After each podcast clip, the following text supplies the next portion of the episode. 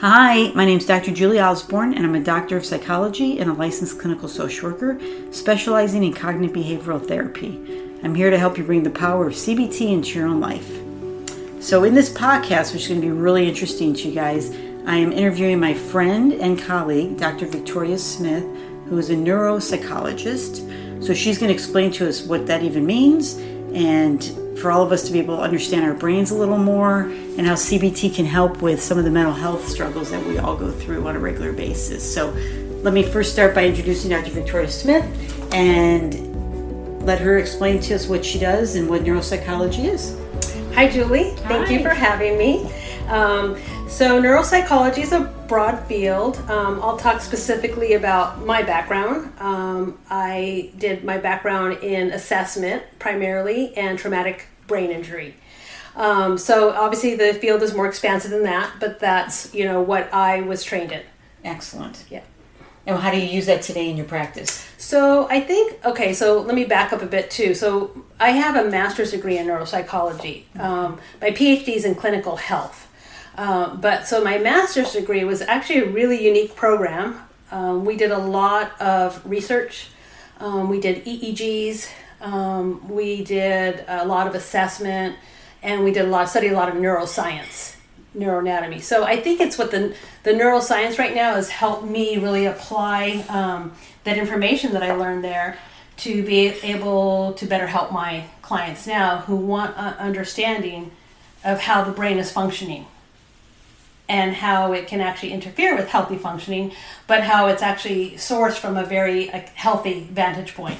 Right. I think that's great. That's why I wanted you to talk today because people are very focused on wanting to understand their brains. Why does my brain think so much? Why can't I control my thoughts? Like, what's going on?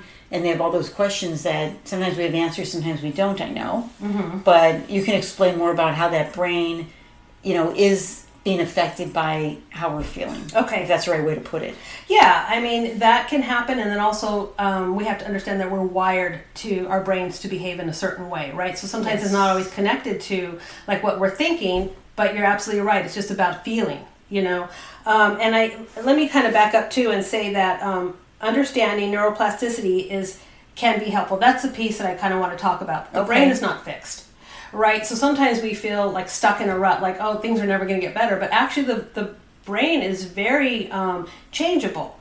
Now, this has been really supported by current like imaging studies. It's kind of it's what we've always kind of known. We've um, analyzed it in animal studies, and now on human studies, we can see the brain is actually very um, what they call has a lot of neuroplasticity. So we can actually change our wiring. So I think you know one of the things I wanted to stress is kind of to um, I want people to feel empowered. You know, so if they have this information, they know that I, I can apply some of these um, this information and feel like I can do something to change my circumstances.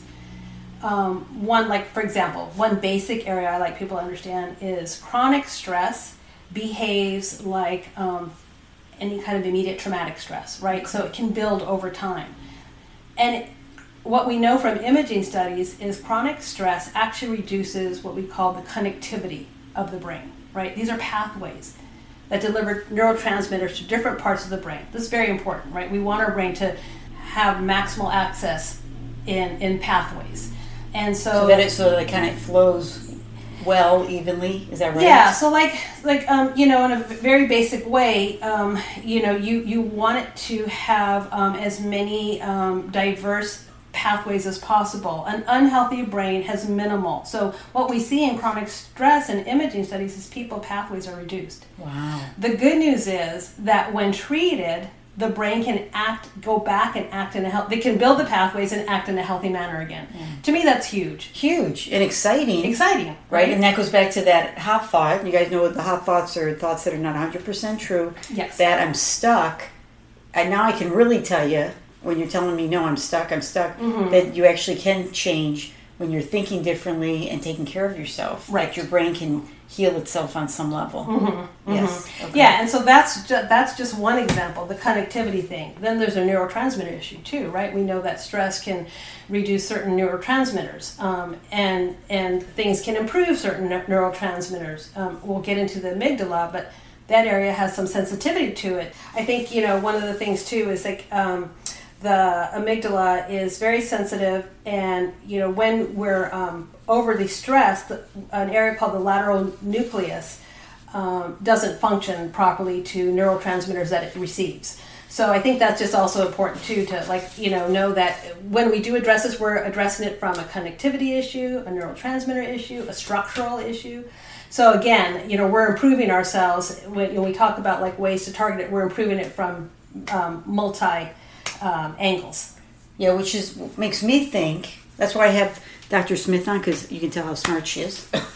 Every time we talk and she tells me stuff, I'm like, oh, oh, oh. Um, is I would I'm assuming. Tell me if this is true because we're dressing it from different angles.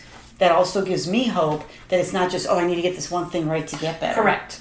Correct. Is that correct? Yes. Okay. Yeah. And I think it should make us feel, like I said, empowered, right? Yes. And and and honestly, as you know, we'll we'll kind of go through things, but um, sometimes it just takes very little, you know. And and I only say that because um, there are people who like to exercise, and I think that they can see the positive benefit. But that's one of our strongest areas. You know, I think we always hear that, and actually, um, the research supports that. You, you know, that exercise is so beneficial for the brain. Okay. And how does exercise um, help with the things you're already talking to us about? So when we talk about like that connectivity issue, okay, so when um, it's one way to increase uh, connections, um, it actually when people exercise, they um, affect basically how serotonin is received by that lateral nucleus, resulting in a calmer amygdala. Yes. Right. So yes. um, and that's really that's very beneficial to us and.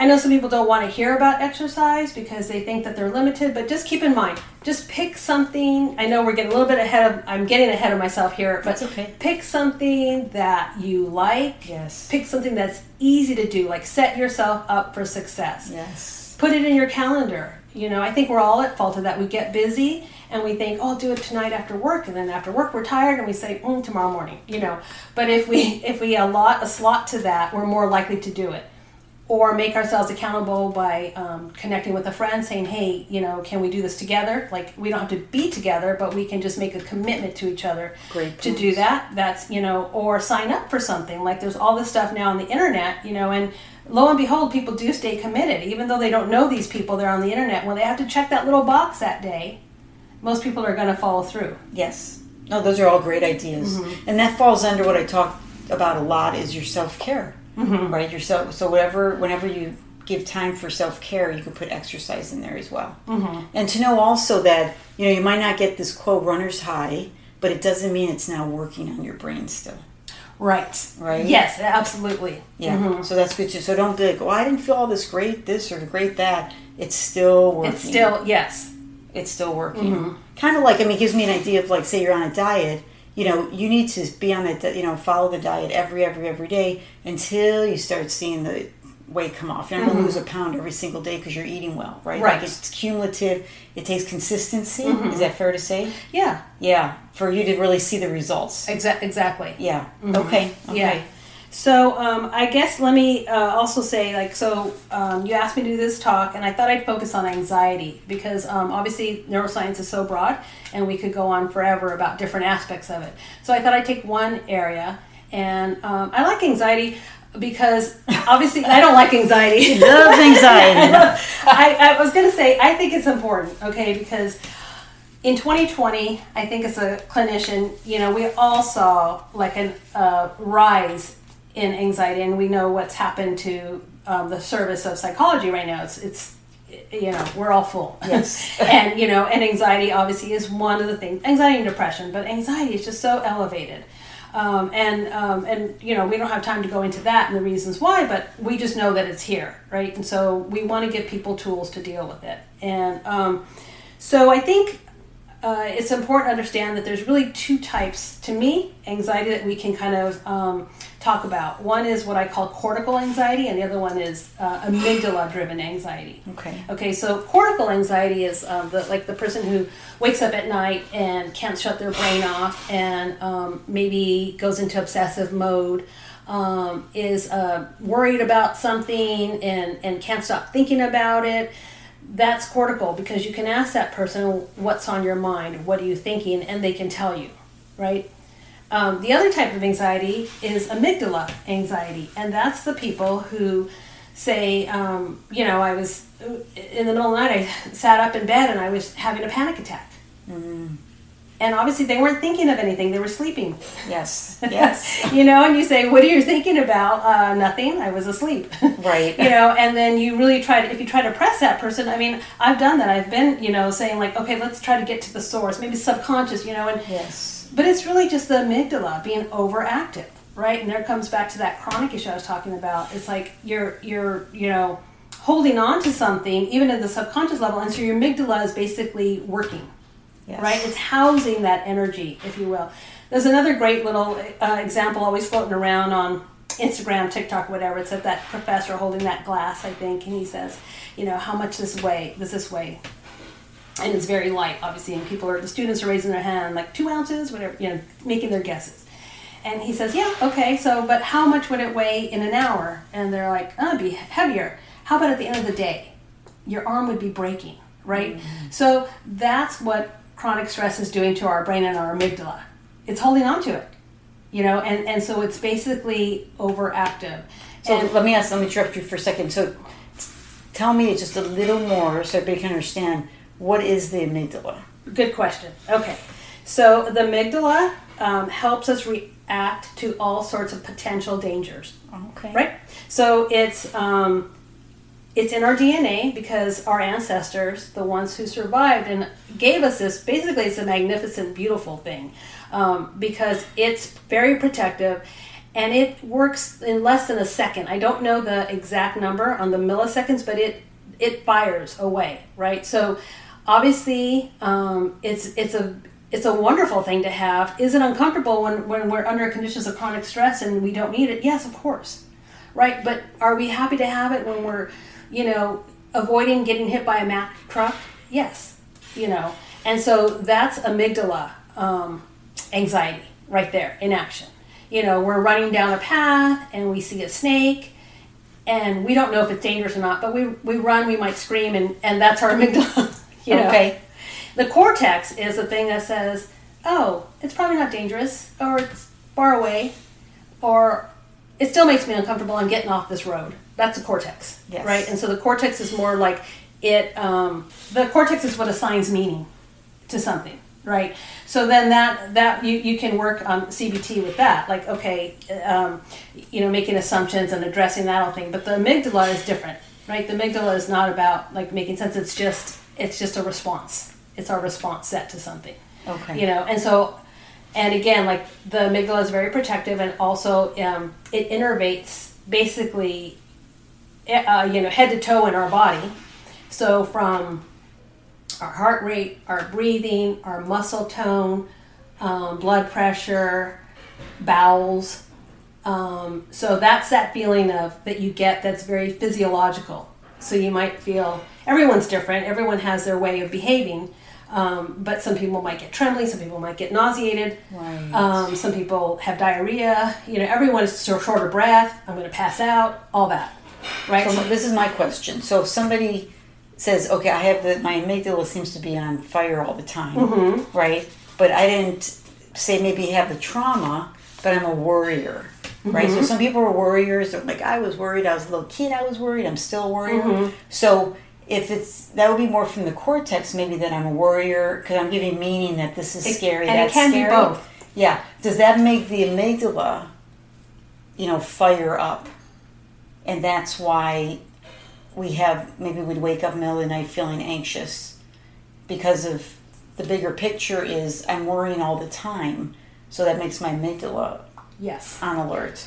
Yes, it can be both. Okay. So that's a that's a great question because I'm talking about delineating the two, but actually it can be both. Okay. Right. So so that's important to know. You have to know, like, learn. Okay, what's where's mine? Like, you could, you know, um, do, take an assessment. Like, okay, am I feeling the very physical stuff? Am I feeling the the uh, the thought stuff, or am I both?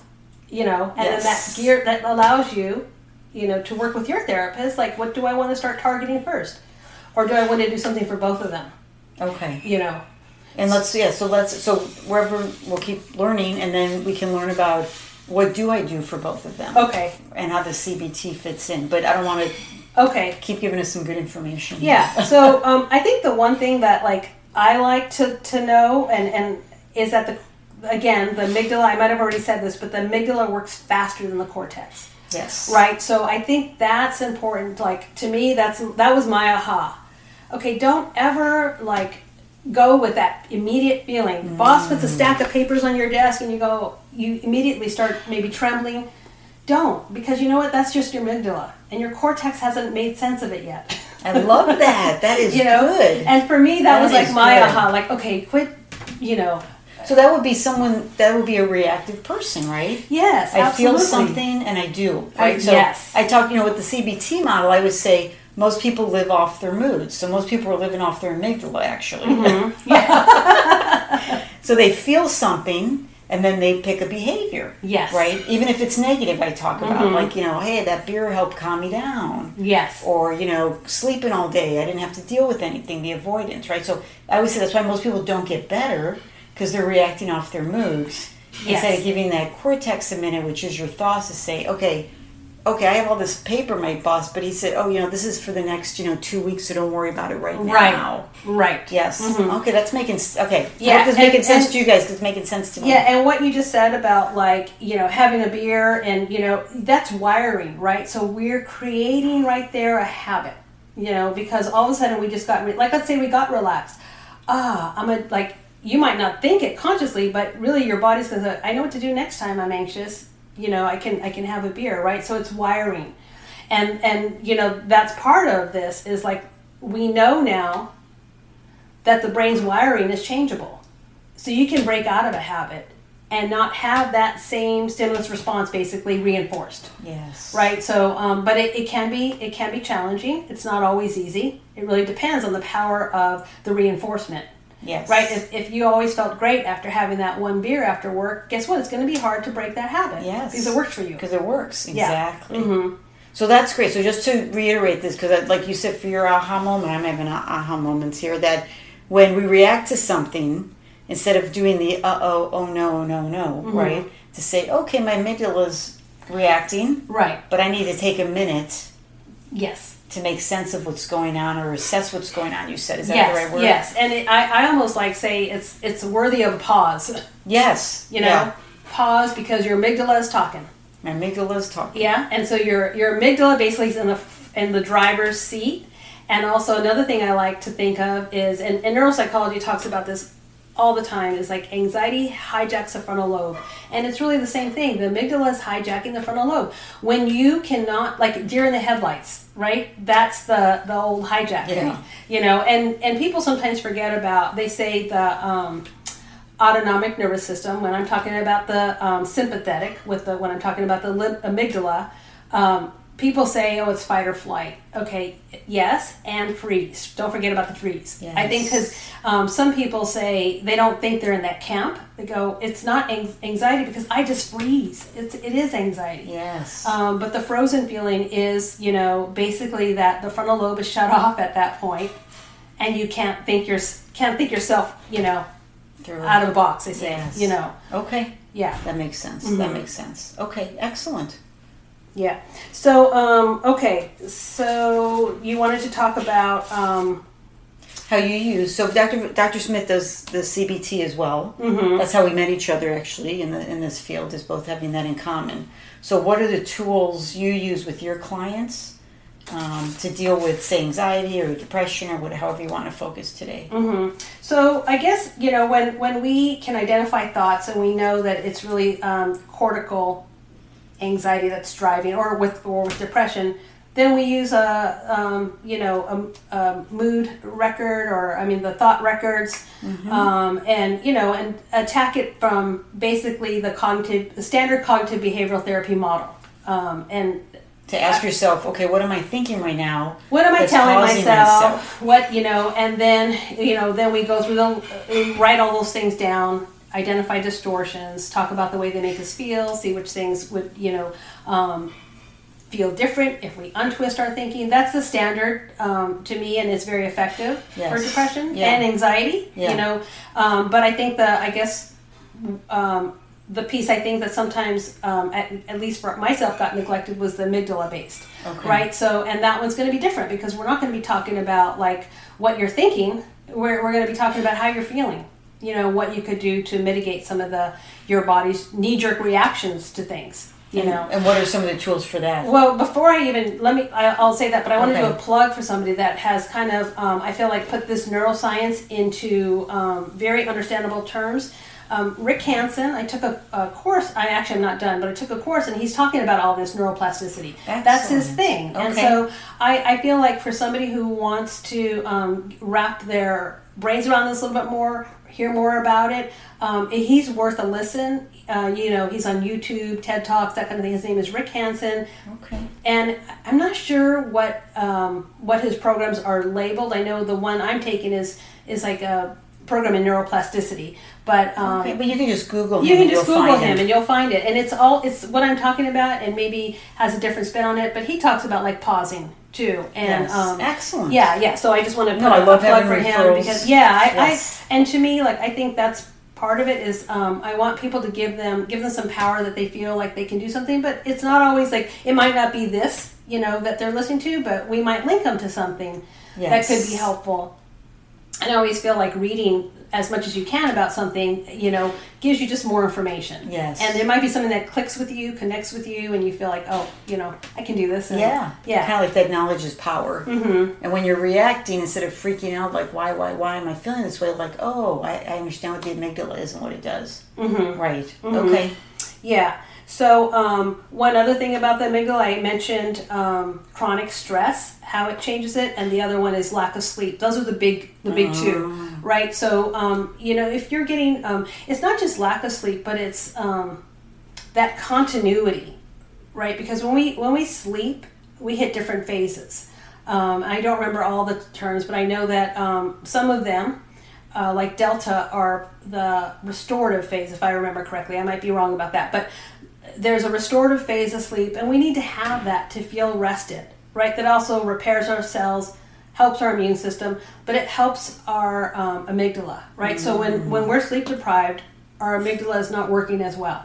Oh, So, I'm so glad you said that. Right. So look Yeah. at that. that. That's to me, that's another huge one. you know? Huge, Like if you want to feel healthier and respond to better to stress and anxiety, get some sleep. Yes. yeah. I, I one of my podcasts called "Get a Good Night's Sleep." Mm-hmm. If you guys want to listen to it, but I've learned a long time ago from doctors that even in the animal kingdom, sleep is the most important thing for everybody. Mm-hmm. And when you start getting good sleep, you feel like you can cope better and handle stress better, Yes. right? And that's because the amygdala isn't reacting so much. Yes. And so they said like if you don't sleep, you're more likely to have a reactive and a more susceptible experience to anxiety just because of that connection. Ugh. Just that. I love that. Mm-hmm. Did you guys hear that? Take note. so important because I know I'm a nag sometimes, but I'm always talking about sleep. And we minimize it. Oh, I got six and a half. I'm like, well, that ain't enough. That isn't enough. It isn't right. enough. And our world is just, you know, well, I'll have a little caffeine, I'll get by, I'm busy. Mm-hmm. But you got to find that window. If you need to turn the TV off early or whatever, get off your phone. If it's just, sometimes that extra half hour or an hour makes the world a difference, Mhm. right? Yes. Absolutely. hmm Excellent. Okay, so sleep's super important. Sleep. Hmm Okay. What were some other things you said with the amygdala? Well, the exercise, Exercise. is- it really results in a calmer amygdala. That's the bottom line. and do they say? A big, I think a big question is, you know, or I think people set themselves up so they don't succeed. Like I have to go for an hour every day. it's not an hour. It's really the, the research shows thirty minutes. Beautiful. It's, okay. it's it's something that really hasn't changed over time, right? Five days a week, thirty minutes a time. You know, and again, like I said, it doesn't have to be, um, you know.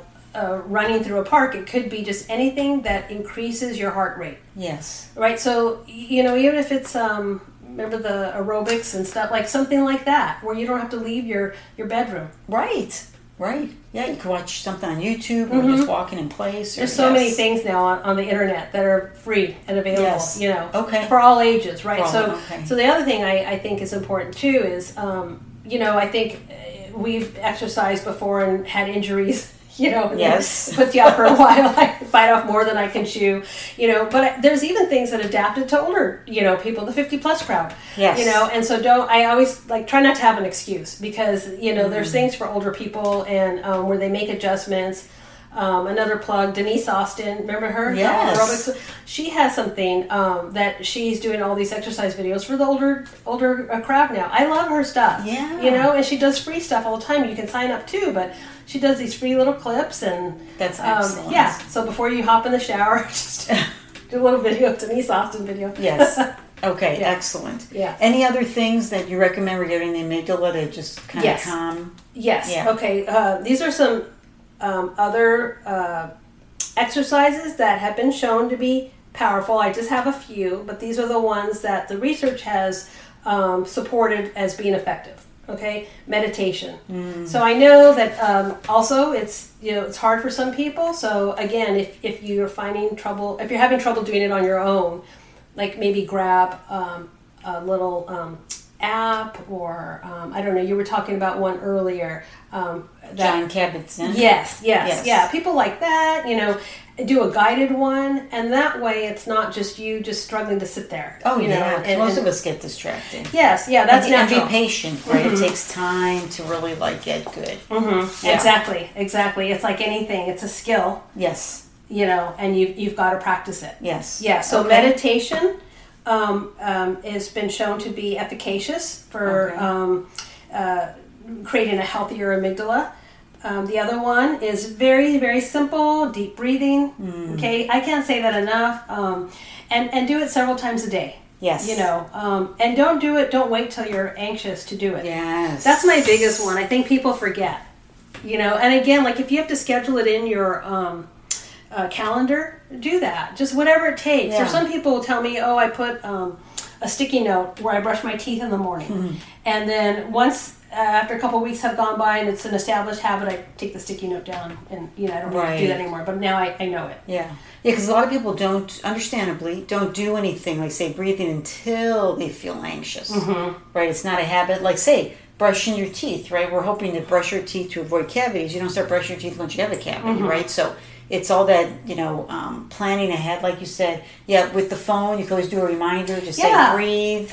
You know, part of your um, getting ready for bed at night. Yes, exactly, because then your body gets more used to it. Mm-hmm. Right. Okay. Right. And yeah, bedtime is a perfect time. Waking up midday, maybe your lunch, and then going to bed. Yeah. Just do the deep breathing. doesn't it doesn't take a long time. And I think you're the one who turned me on to um, John. Uh, not John. Uh, what's his name? The Dave. Uh, Doctor. Dr. Weil, Andrew Weil. Andrew. Andrew. Yeah, Dr. Andrew Weil has. Um, I know I've talked about this on other podcasts, you guys too, but it's uh, the four seven eight breathing. Yes. Yes. If you look up, uh, um, he has a video on YouTube. Um, four seven eight breathing, Dr. Andrew Weil, and it's like five six minutes, but it'll walk you through it, and that one's very helpful. And it walks you through the why too, Yes. like why that works and why he's using that technique. I find that helpful. Like sometimes, you know, um, when you talk, when I talk to people about deep breathing, they want something to follow. And so for people who want some technique to follow, that's great for that. yes, You know, and some people can just, you know, I have a handout that I use. It just goes over basic deep breathing, and that's fine. But um, you know, again, lots of things work. You have to find what you like best and what works for you. Yep, and then Right? stick with it. Mm-hmm. Exactly. Right. Okay. Right. And then the other things are imagery Okay. And um, and then muscle relaxation. You can do like the you know um, from top to bottom uh, of muscle relaxation. Um, Yes. That's a standard too. Okay. Um, but honestly, any of those are just as effective as the others, except with exercise being the best and sleep being the best The best. Okay. for the And- amygdala. Yeah, and for you guys that are using the Mind Over Mood book, if you go to chapter 14, which is on understanding anxiety, in the back it talks about breathing, progressive muscle relaxation, and Oh, imagery. good. So Uh-huh. it talks about all those. And again, yeah, I tell everyone, you know, not everything's going to work for you, but you want to find something, Yes. right? Mm-hmm. Sleep is obviously for all of us, but find, yeah, what works for you and stick with it. Mm-hmm. And that'll make a big difference. Yeah. And let me ask you one last question before we go. Um, does the research show how long it takes to kind of feel the positive effects? Do you know? You know that that's a really good question. I actually don't know the specific answer to that Okay. question, so I'm, I'm not going to make it up. Okay. Um, But it might depend on. I mean, it's But it- something we I- can look yeah. up, but it might depend on the person, I suppose. I would I would think yeah I, that would be my guess you Okay. know but I don't know like how long it would take to you know actually I will look that up Julie because I feel like some of that research about like the imaging and I want to see like how long did they uh, have those people do whatever it was like the exercise or change their sleep or do some of the meditation stuff and how long, how many after how many weeks did they see a result? Right. That, that's it. That would be good to know. That'd be good to know. Actually, know, that's yeah. a really good thing to know because then you can tell your clients, right? Hey, Right. look, in the study, it took X amount of time for people to really feel a big difference. Yeah. Now I know with the CBT research that it's it was a ten week research study that this is the one they replicate all the time, but they do the PET scan before and after. Okay. That in ten weeks they saw a change in people's brain chemistry. Mm-hmm. So I, that I can say for sure. And you know And where ten that weeks was? is nothing. You know where that was done out of? The original I believe was UCLA. Okay. Like decades ago, mm-hmm. and every time they replicate the study, they get the same outcome. Okay. Because we know, you know, CBT is the most research and most successful therapy Yes. out there for people, mm-hmm. right? And it adds this like positive psychology we're talking about a little bit today, mm-hmm. where you know we didn't maybe use the words like acceptance and forgiveness and gratitude, but you know being mindful, the imagery, I think the breathing, the meditation allows us to be more present, right? Which can also help us. So, Right. and all of these things, I know I talk about the mind over mood I use all the time. Um, that's my go-to book, but that has all of these aspects in it now, so it's kind of incorporated more than it did in the past. Mm-hmm. Um, And talks about exercise, so that's kind of what you're saying. So for sure, I know with CBT, within ten weeks, you're going to see an outcome, and that probably will overlap a little bit with this other research. I bet. Yeah. Yes. I, thought of, I thought of one more thing I, yes. Want to add. Okay. Um, and I think I got this from Rick Hanson's kind of talks, but you know, because the amygdala is so powerful, it's it's it's a if anyone doesn't know like where it sits in the brain, it's kind of in the center of our brain. It's a little kind of uh, nugget that sits at the end of our hippocampus. Hippocampus is you know what stores our memory, and so um, powerful connections there. And so um, because it's our protective and alert system, it's delivering information to our, our again our, our memory system. And what happens is that like we can go about our day and maybe nine out of ten good things happen.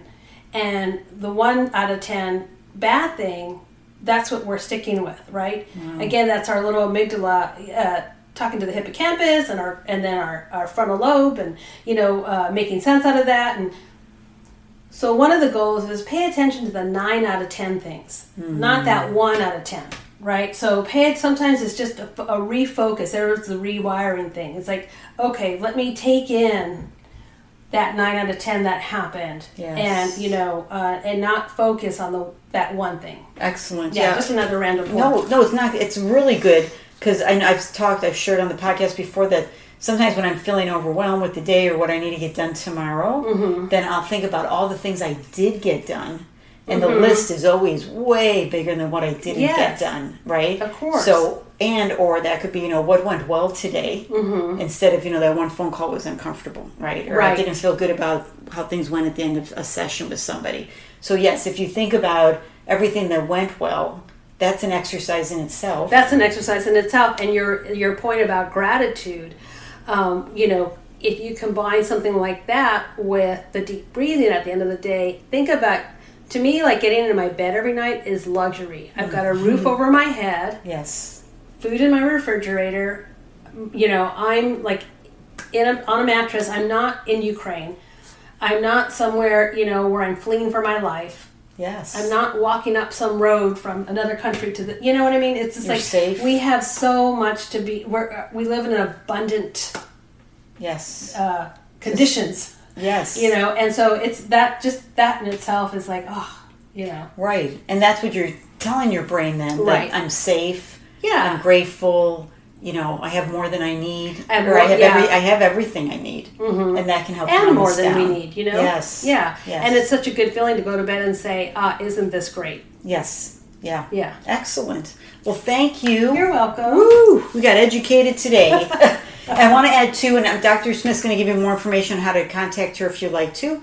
Um, but being a neuropsychologist, you also do testing for people, right? Yes. hmm So what are like what are some of the diagnoses that you test for? So I so my the common sort of assessments that I do are for head injury or for dementias. Um, so that's that's the the common um, and attention attention deficit disorder assessments. Um, adults. I don't do it for children anymore because it's a whole. It, you know. Anyhow, I just do it for adults. Okay. Yeah. Excellent. Okay. So can you share with the listeners if they would like to reach you, like, you know, uh, email, a phone number, whatever way is best to contact you. Yeah, so um, if you want to do email, my email is vgsmithphd at gmail.com. And my cell phone and, and office number is 714 615 1519. Excellent. So she's located in uh, Orange County, Orange California. County, Fullerton right now. Um, Okay. Only. Fullerton, uh, For in person. yes, for in person. Okay. And you're still doing telehealth? I'm still also doing telehealth, yes. Okay, excellent, excellent. Okay, so hey everyone, thanks for being with us here today. I hope it was helpful. If you have any burning questions, as always, we'd love to hear from you. You can email me at my CBT podcast at gmail.com. You can follow me on my Instagram at my CBT podcast, on Facebook under Dr. Julie Osborne, and my website is mycognitivebehavioraltherapy.com. I'd love to get your emails and your feedback, and as always, I'll always check with you before I share them on air, but I know they're helpful to our listeners. And if you have any suggestions of information you'd like to hear, please let me know as well. So hit the subscribe button to make sure you won't miss another episode. Thanks for joining me. Stay safe, and remember to always make decisions based on what's best for you, not how you feel.